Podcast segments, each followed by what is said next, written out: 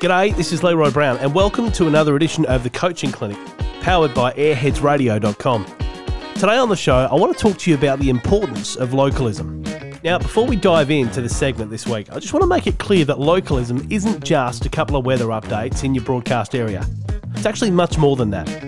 Localism isn't tagging a caller with the suburb in which they reside.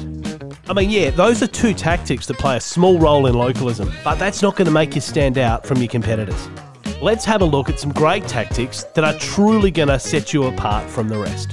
Talk to people in your town, get to know your audience. I know that sounds basic and obvious, right? But that's where most announcers fall over because they never leave the studio. You should be looking to get in front of as many locals as you can.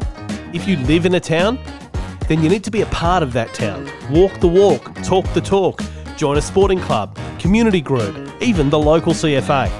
Not only will you build the connections that you need, but also 9 times out of 10 makes great content as well. Give your community a voice. A lot of radio shows I've heard over the years are self obsessed laugh tracks, and they just focus on themselves and what's happening in their own world. I mean, yes, people want to get to know you, and by sharing stories, that's a good way to do it, but you've got to mix it up a little bit. It can't just be about you. If there's a teddy bears picnic happening this weekend and all the money raised goes to a local food share charity, then you should be talking about that on the radio. Even interviewing the organisers. Reach out to locals to be the authoritative voice on that. Find ways to talk about local events and landmarks in your show. I was listening to Allo Baker. Now, he's out of Dubbo on Triple M. He was telling a story about a swooping magpie one day. Now, the story was funny, but unmistakably Dubbo. You know that place, Mort Street, just as you pass the bridge on the bike track? Well, there lives a very angry magpie there.